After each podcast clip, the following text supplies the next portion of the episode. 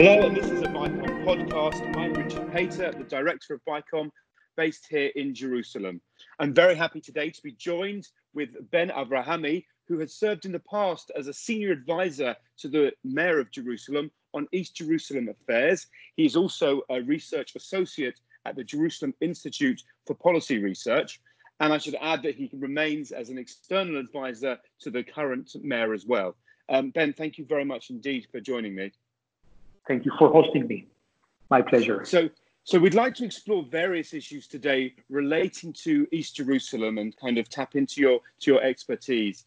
If we could start off kind of with one of the, the current issues around the, the coronavirus, how would you assess that uh, the East Jerusalem is coping with the virus, both in its original format, kind of over the last couple of months, and also kind of at, at the at the moment in these days when we're seeing a reoccurrence or a, a second wave? Yes, so I would say that surprisingly, we had a very low number of coronavirus cases in East Jerusalem. We had around 150 cases, which is relatively very, very low in comparison to other parts of the city. You know, in, in Jerusalem as a whole, I think we had a few thousand of coronavirus cases. And East Jerusalem, which is more than 37% of the entire population of Jerusalem, only had, as I said, around 150. So uh, thanks God, we passed um, this test in a very successful way. And, and I think it's mainly thanks to the very strong sense of responsibility that uh, communities in, in East Jerusalem have. People took this issue very, very seriously, and you could have seen the results on the ground. Um, and also, I would say, from the Israeli establishment's perspective, that maybe for the first time, we could have seen in our eyes a very, very positive and fruitful cooperation between the East Jerusalemites and their local leadership and their civil society with the Israeli authorities, with the Israeli municipality, with other Israeli authorities. And this cooperation that began in a very, very early stage uh, gave us a very significant advantage in terms of coping um, with um, uh, with a, with a, virus and and really uh, taking this um, um, challenge as, as a serious one. Um, so I'm I'm very positive about uh, what we we've had in East Jerusalem. It's true that we currently have what people may define as a second wave or a re uh, eruption of the virus, but specifically in East Jerusalem, there was only one case in the last two or three weeks.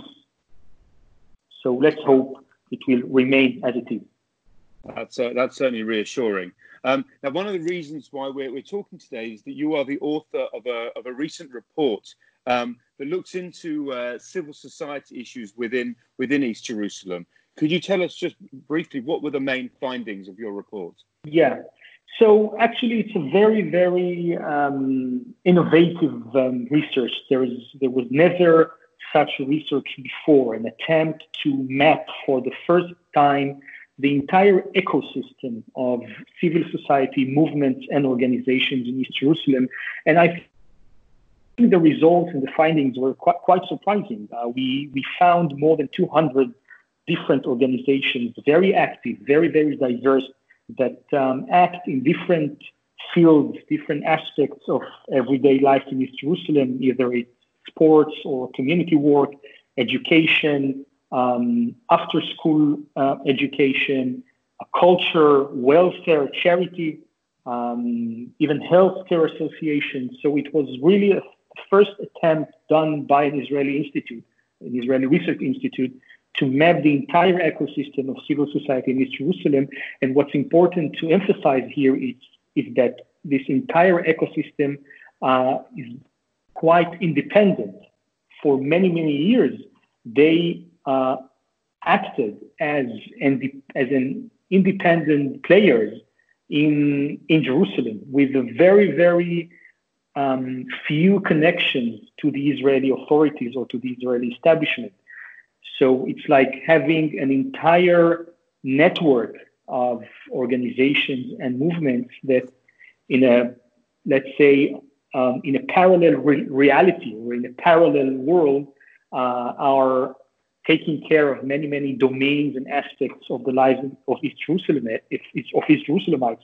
And I think what makes this research very important and relevant is the fact that Israel, for the first time after so many years, is now trying to reach out to those organizations, to those um, players on the ground. That's the main interest here, and that's the main reason why this research um, was done to give the Israeli authorities, either it's the municipality or Ministry of Jerusalem Affairs or other ministries like education and, and others, to give them a map of knowledge, a, a real database about what already exists in East Jerusalem.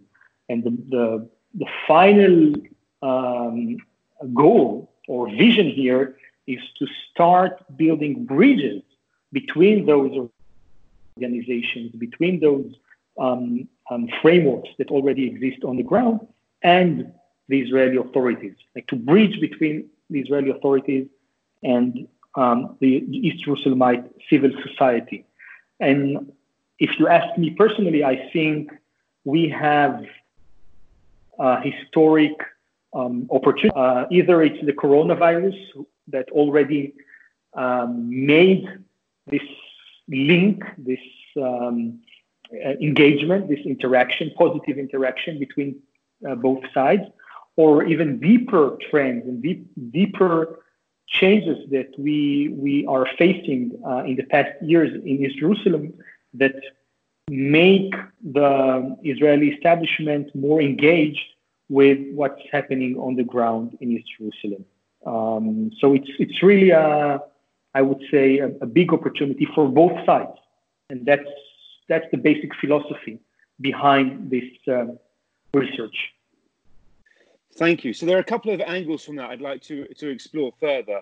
Um, but if we can start, kind of, what are the steps that the Israeli authorities, whether it be the uh, the, the, Ministry for Jerusalem Affairs or the Jerusalem uh, municipality, what what steps are they taking now um, to engage with, uh, with with East Jerusalemans and in terms of kind of uh, investment? You mentioned education, but in in other areas as well.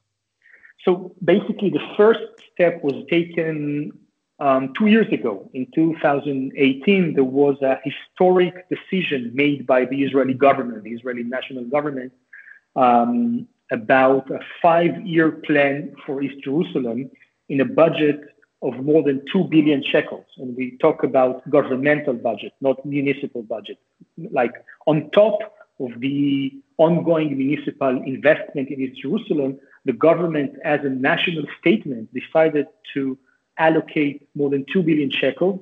And it's really going to change the reality in East Jerusalem. It already started to change um, many, many aspects of the reality in East, in East Jerusalem. I would say that the main vision, the main uh, of this plan is to encourage more and more integration of East Jerusalemites in the Israeli labor market. We know that when we speak about prosperity for the state of Israel and for the city of Jerusalem, we cannot ignore such a significant part of the of the city, which is the Jerusalemites. As I said before, they are almost 40% of the entire population of the city.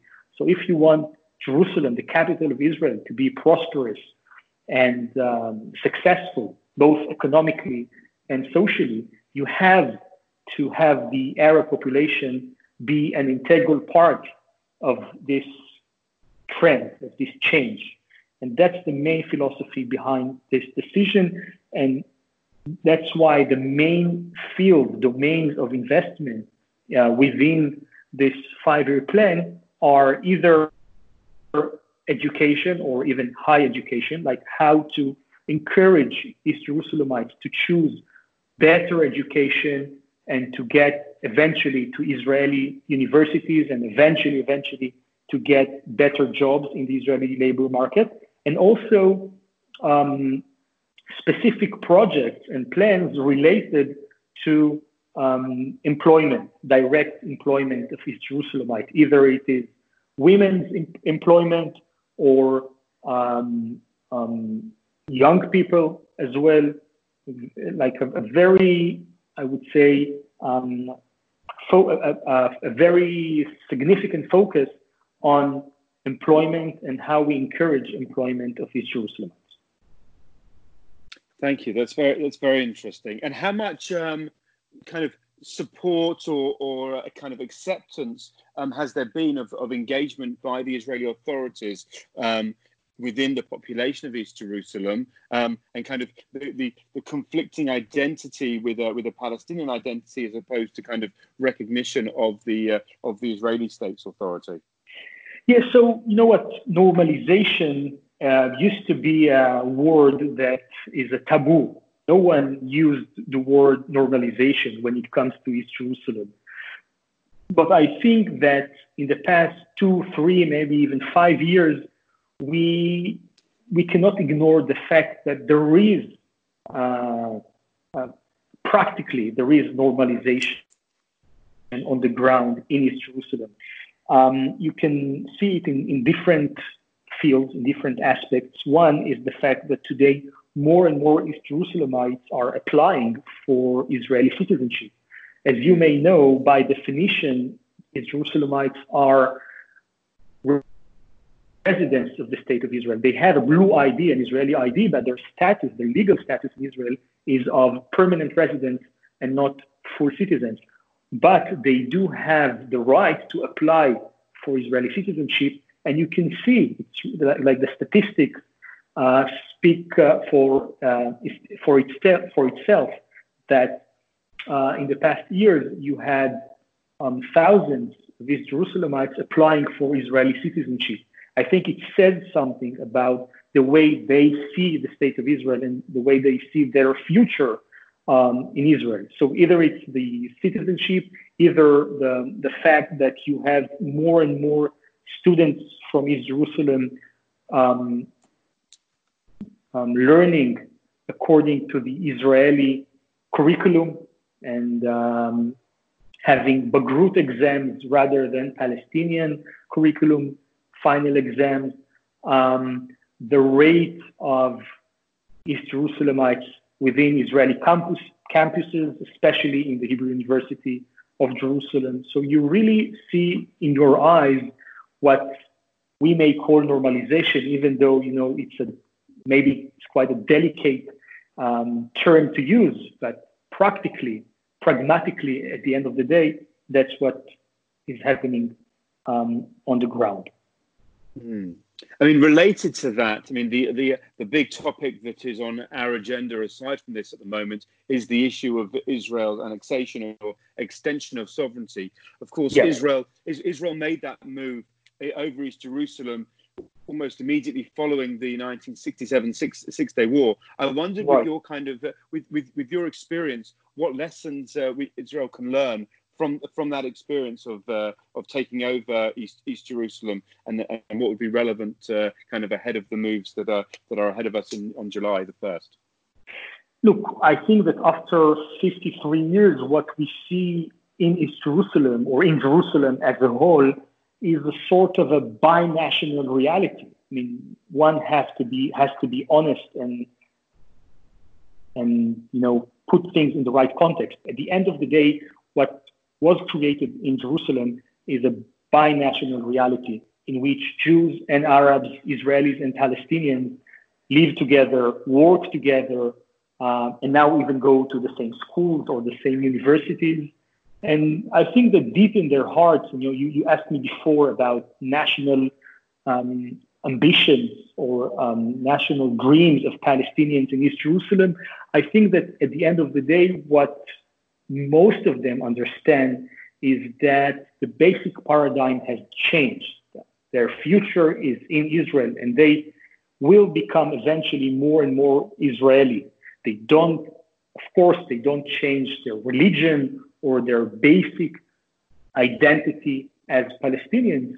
But at the end of the day, they become more and more Israelis. I would say relatively like Arab Israelis living in Haifa, Nazareth, or other places in Israel. So, in reference to what I just said, I think that any step towards um, annexation or you know um, implication of the Israeli law in the West Bank will eventually lead I assume, to the same result. I mean, we will see eventually a sort of a binational reality also in the West Bank, where Palestinians will see themselves more Israeli in, in, in many ways.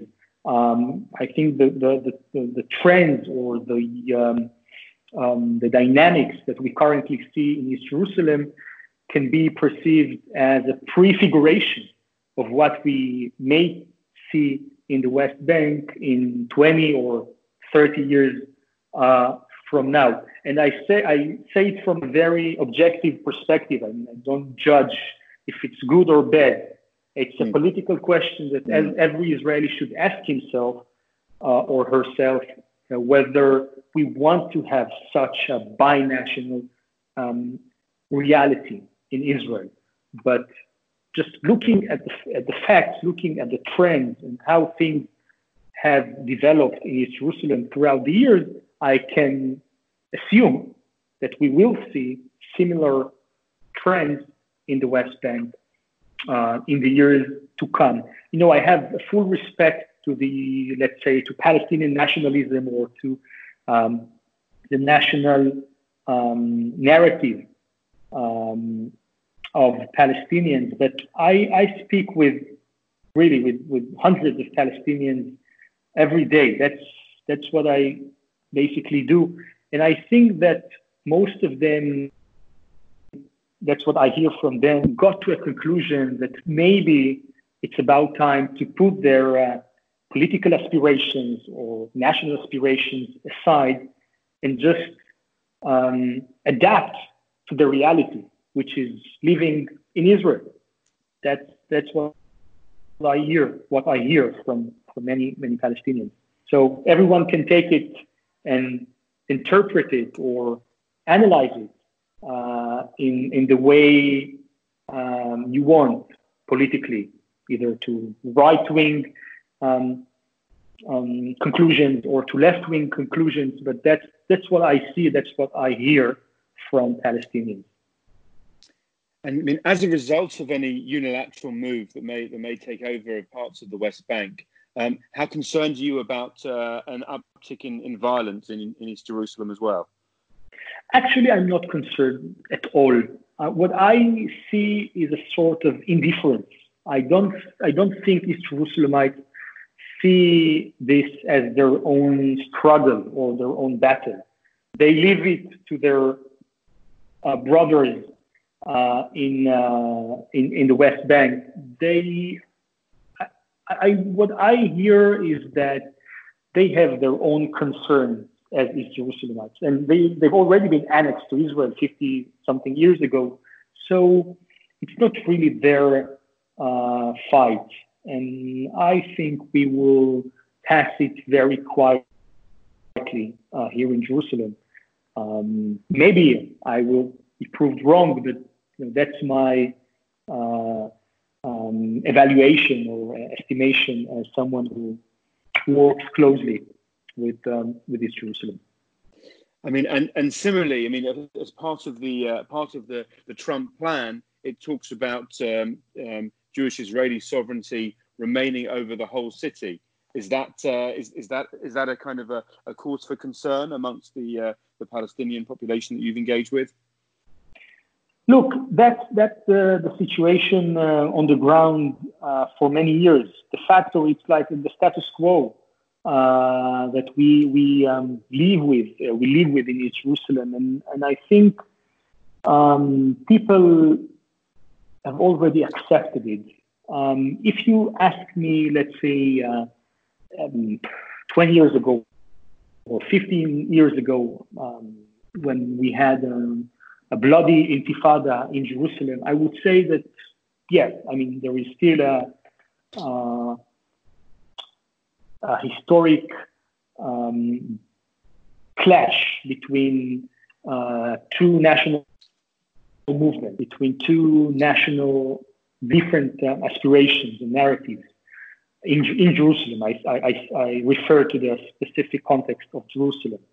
But I think that today we have already passed uh, a very profound and deep change of the of the paradigm uh, and the way East Jerusalemites see um, their their lives in the city. And if the situation de facto is that Israel controls the entire um, um, Arab neighborhoods of the city, I think they say, may it be as it is. As long as we get better services, as long as we get better education, uh, healthcare services, um, and we can um, grow a, a generation uh, with um, with hope, with a horizon to get better jobs and better income. So let's just you know accept this reality and, and try to live with it. Um, just another question, kind of slightly off on a on a on a tangent. Um, there are reports in the Israeli media about growing influence from other um, Arab or Muslim countries in East Jerusalem. Significantly investments by the uh, by the Turkish government, uh, yeah. but also also in, the- in theory the Saudi Arabians, and all this in the context of kind of of the the Jordanians wanting to keep their historic role and connection. What do you make about these uh, these reports and uh, and this outside influence? How how significant is it? Um, it is quite significant, to be honest. Um, I think we are facing a very big geopolitical um, campaign, uh, uh, regional campaign in the Middle East between you know, different vectors. Uh, and since Jerusalem is so central and so important for so many different actors in the region, uh, part of this clash, this battle, is also translated into the uh, the situation in Jerusalem. And I would say that what Erdogan is currently trying to do, as let's say, as the ultimate representative of the Muslim Brotherhood movement in the world, is trying to challenge um, the Hashemite kingdom and the Hashemite kingdom's um, position in Jerusalem and specifically um, in the holy places. And as I said, it's it's much wider than Jerusalem. It's like a regional tectonic uh, uh, battle and, and uh, changes that we see in our eyes between very, very big forces. Um, at the end of the day, I think that East Jerusalemites are more clever than what you may see in the news. And what basically I refer here is to the fact that they managed to, to shape and, and, and frame a very unique uh, local patriotism of East Jerusalemites. So they say to themselves, okay, if we get some support from Turkey, as long as it serves our interest, our very local interest as East Jerusalemites, why not? Or if we get some funding or um, or donations from Saudi Arabia, so why not? I think they are quite indifferent to the uh, to all those regional big questions.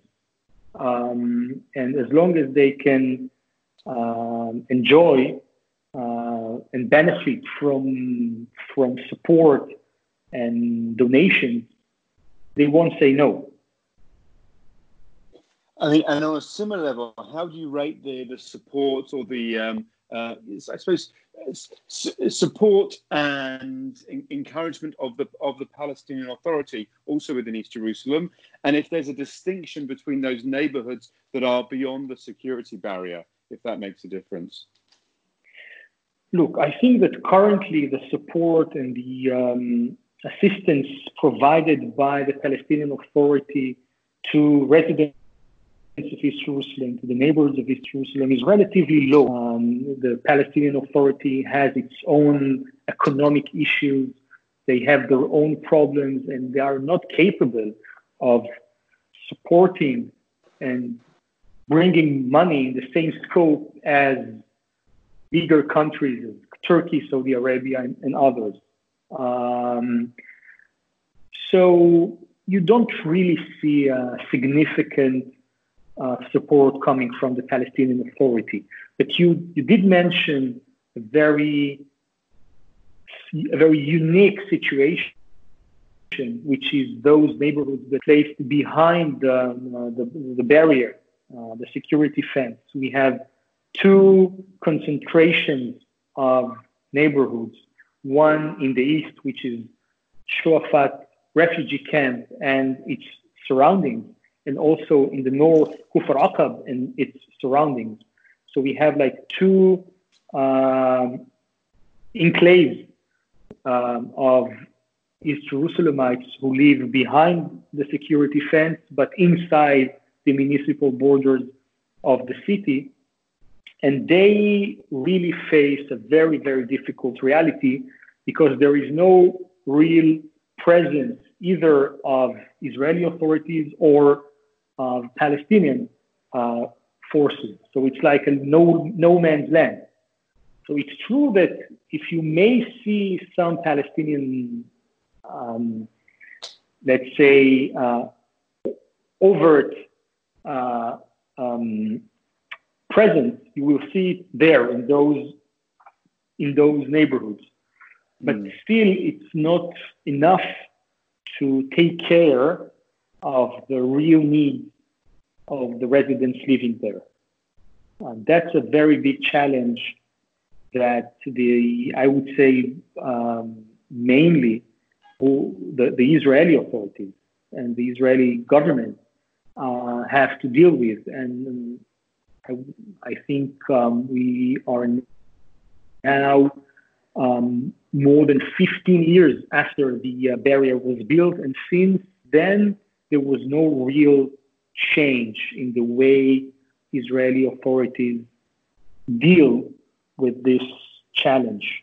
Um, and I guess that sooner or later, the government of Israel will have to decide um, how we really take um, care of those um, residents. We, we, talk about around 100,000 residents. It's not a small amount. It's a very, mm. very big um, concentration of, um, of population um, over there. And one, just one final question. Um, just looking ahead, how optimistic Please. are you for the future cooperation and, as you described, kind of normalization? Um, how yeah. do you see it uh, developing? Look, I, I think that uh, the, the trends I just referred to, they, we, we were going to um, to see uh, sort of uh, continuity. I think this is going to continue in the years to come. Um, I believe that the uh, the inertia that we, we, we already have um, will eventually lead to more and more what we call normalization and cooperation. Um, you can say I'm optimistic. I don't, I, you know, maybe optimism is not the right word. It's just I try to be uh, as as objective as I can without giving uh, notes or uh, without judging it. I think as as a trend, as a, um, as a process, that this is something that is going to continue and to last in the years uh, to come.